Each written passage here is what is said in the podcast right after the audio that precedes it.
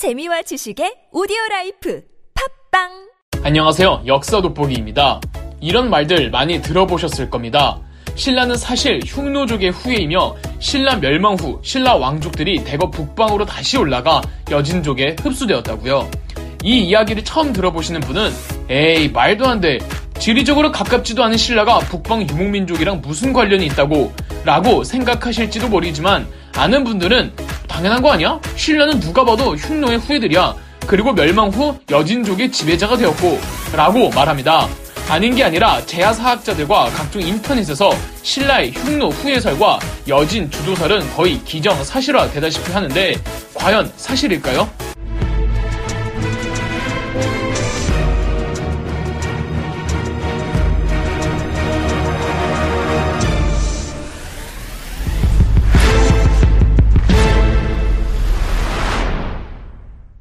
먼저 신라가 흉노족의 후예들이 건국한 나라라고 하는 이 주장의 몇 가지 증거들을 살펴보겠습니다.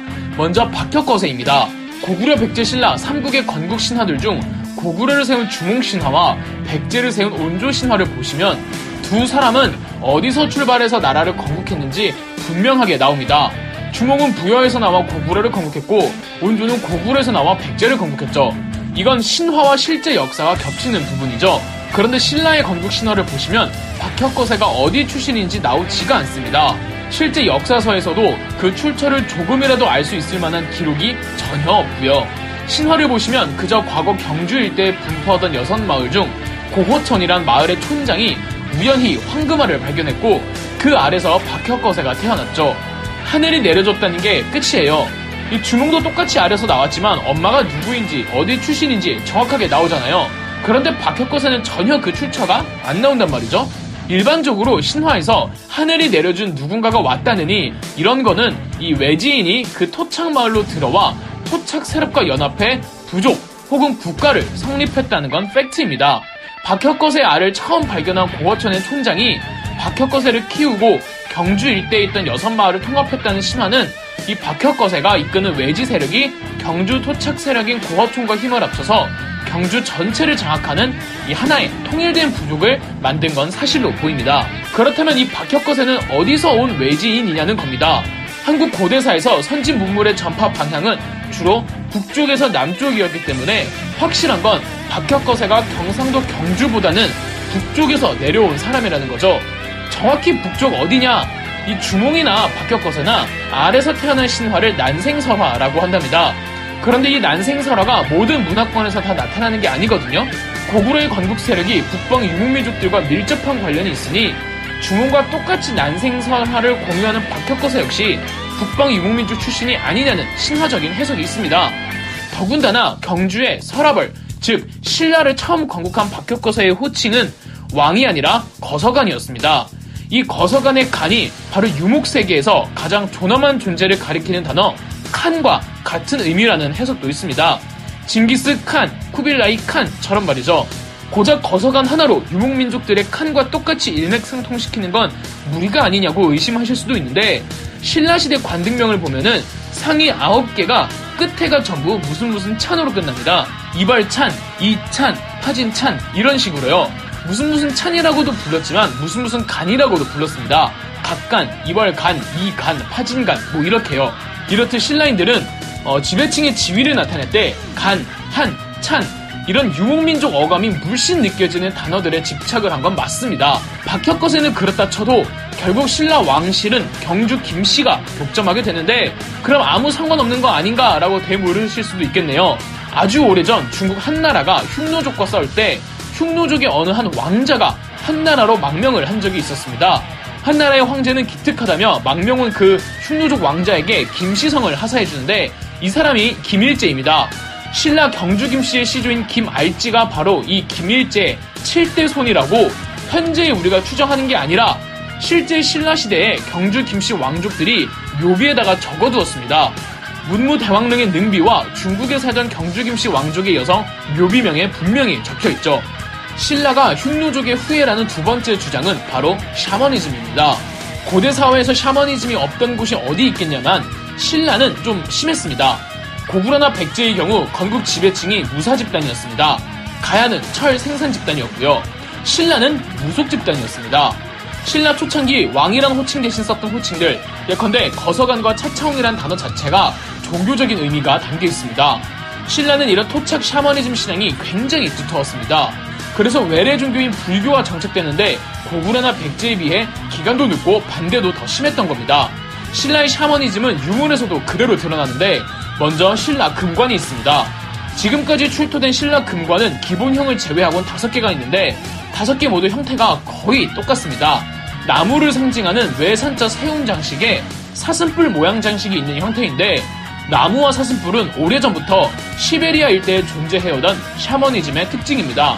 왜 시베리아 유목민족들의 샤머니즘적 숭배 사상이 신라에서 나타나냐는 거죠. 또 신라 고문에서 출토된 유물 중 금 허리띠가 있는데 이 허리띠에 갖가지 장식들을 주렁주렁 매달아 놨습니다.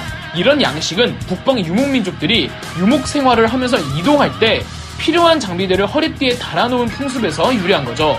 이 외에도 흉노족이 분포하던 시베리아 북방 유목민족들을 떠올리게 하는 문화적 유사성이 신라에는 대단히 많습니다.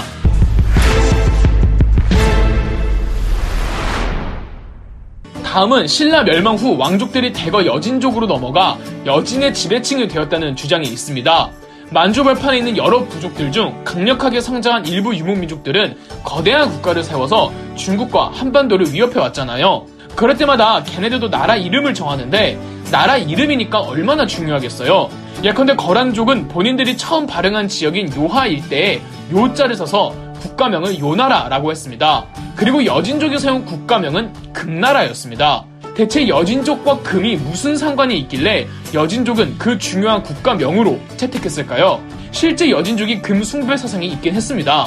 그런데 이 여진족의 금 숭배 사상이 신라 멸망 후부터였다고 주장하는 분들이 있습니다. 신라는 국제적으로 알아주는 황금의 나라였습니다. 신라의 황금이 아주 유명하다고 이슬람 국가들까지 소문날 정도였는걸요. 그리고 신라 왕족들의 성씨가 김씨잖아요. 실제 금나라를 건국한 아골타는 나중에 고려 조정에 자신은 신라인의 후손이라고 칭한 적도 있습니다. 소름 돋는 게 하나 더 있습니다.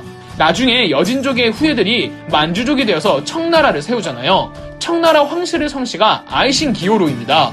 그러니까 누르하치의 풀네임은 아이신 기호로 누르하치가 되는 거죠.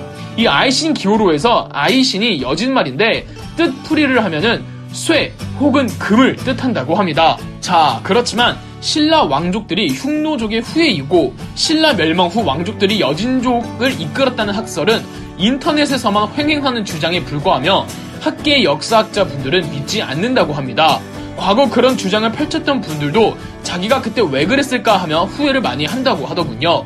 이 정도로 맞아 떨어지는 게 많은데 어떻게 아니냐고요? 신라의 시조들인 박혁거사나 김할지가 북방에서 온 외지인인 건 맞지만 경주가 한반도 남부지방이라 경주 북쪽으로 얼마나 많은 민족들과 부족들이 있었는데 경주 기준 북쪽에서 온 외지인이라고 무조건 흉노족이라고 단정 지을 수는 없죠.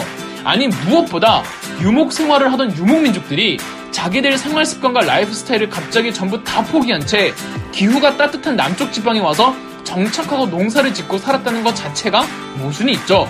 신라 멸망 후 왕족들이 여진족으로 망명 갔다는 주장도 비슷한 맥락에서 말이 안 됩니다.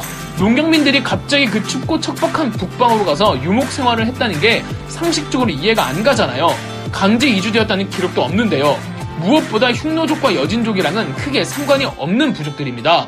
두 부족들 사이에 시차도 굉장히 크고 북방에서 유목 생활을 한다고 해서 다 똑같은 민족이 아닙니다. 언어적 유사성의 경우 신라 시조들이 북방 초원지대에 와서 비슷한 게 아니라 원래 한국어가 중국어와 일본어보다는 몽골어와 더 비슷합니다. 한국어와 몽골어가 같은 알타이어계에 속한단 말이죠. 언어의 조상이 같다는 말이고 고대 순 우리말은 더더욱 몽골어랑 비슷했을 겁니다.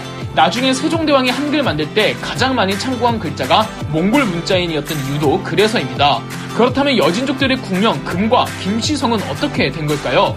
이건 우연의 일치라고 보고 있습니다. 청나라 쇠금을 뜻한 황제족의 성씨 아이신 기호로는 이 누라치가 처음 만든 성씨이며 아마 예전에 여진족이 금나라를 세운 걸 상징하는 듯하고 여진족이 신라인들처럼 금을 숭상한다고 해서 똑같은 민족이라고 할 수도 없죠. 어, 사실 여진족이 국명을 금리라고 한 이유도 정확히 밝혀진 바는 없습니다. 자, 그럼 신라 고분과 고분에서 출토된 유물에서 나타나는 시베리아 유목민족들과 신라인들 사이의 문화적 유사성은 뭐고 신라 왕족이 흉노족 김일제의 후손이라고 신라인들 스스로 말한 이유는 뭘까요? 단지 신라의 경주김씨 왕족들은 당시에 본인들이 흉노족 출신이라고 믿고 싶어 했던 겁니다. 한번 말씀드린 것처럼 신라인들은 토착 샤머니즘 사상을 대단히 중요시 여겼습니다. 샤머니즘 신앙이 곧 그들 지배 권력의 원천이었거든요. 시베리아 유목민족들이나 초창기 신라 지배층이나 샤머니즘 무속을 숭상했기 때문에 신라가 시베리아 유목민족들의 풍습을 많이 참고한 것으로 보입니다.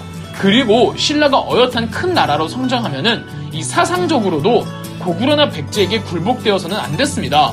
고구려나 백제는 고대 사회에서 선진국이었던 부여에서 나왔다면서 부여 계승 의식을 통해 선진국임을 과시하고 지배력을 공고히 했잖아요. 그런데 신라는 부여계가 아니다 보니까 부여가 아닌 시베리아 출신이라고 위시했던 것 같습니다. 그래서 신라는 시베리아와 소구도인 이슬람, 페르시아인들과도 힘들게 힘들게 억지로라도 교류를 했던 겁니다. 출신 콤플렉스에서 벗어나기 위해서요.